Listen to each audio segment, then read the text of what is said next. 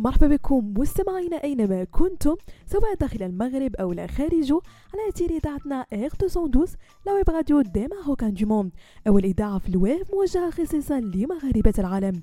فقرة Hacks Week وكما العادة غنرافقكم في مجموعة من les astuces اللي غتسهل حياتكم اليومية. تعد المأكولات المقلية من بين الأطعمة المحبوبة لدى الجميع نظرا لمذاقها اللذيذ والمقرمش لكن الشيء المزعج أكثر هو أنه أثناء إعداد الطعام وبعد الانتهاء من القلي تستقر رائحة القلي في زاوية المنازل وفي الملابس والستائر مما يترك رائحة سيئة ومزعجة داخل أركان البيت.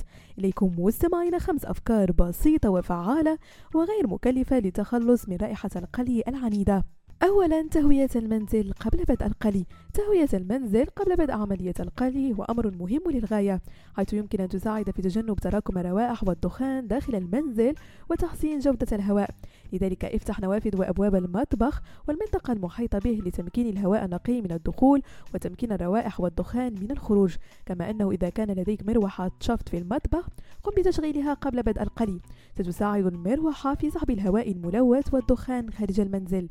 وفي حالة لم تكن لديك مروحة شفط مدمجة يمكنك استخدام مروحة محمولة لتحسين تداول الهواء في المطبخ. ثانيا غلي الخل والمياه للتخلص من رائحة القلي في وعاء كبير امزجي مقدارا مناسبا من الخل الأبيض مع الماء العادي. يمكن استخدام نصف كوب من الخل لكل لتر من الماء.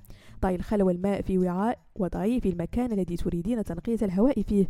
واتركيه لبضع ساعات حيث سيساعد الخل على امتصاص وتخفيف الروائح الكريهة. رابعا القهوة المطحونة. اتركي طبقا يحتوي على القهوة المطحونة على المنضدة طوال الليل لامتصاص أي روائح إضافية في المطبخ. أو ضعي القهوة المطحونة في إناء على النار حتى تتحمص فيمتص البخور روائح القلي. وأخيرا مستمعين صودا الخبز.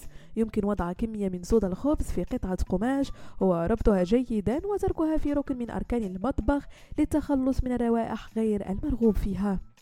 بهذا مستمعينا كنكون وصلنا لنهاية فقرة Hacks Week نضرب لكم موعد la semaine prochaine هادشي كامل على أثير إذاعتكم Air 212 la web radio des Marocains du monde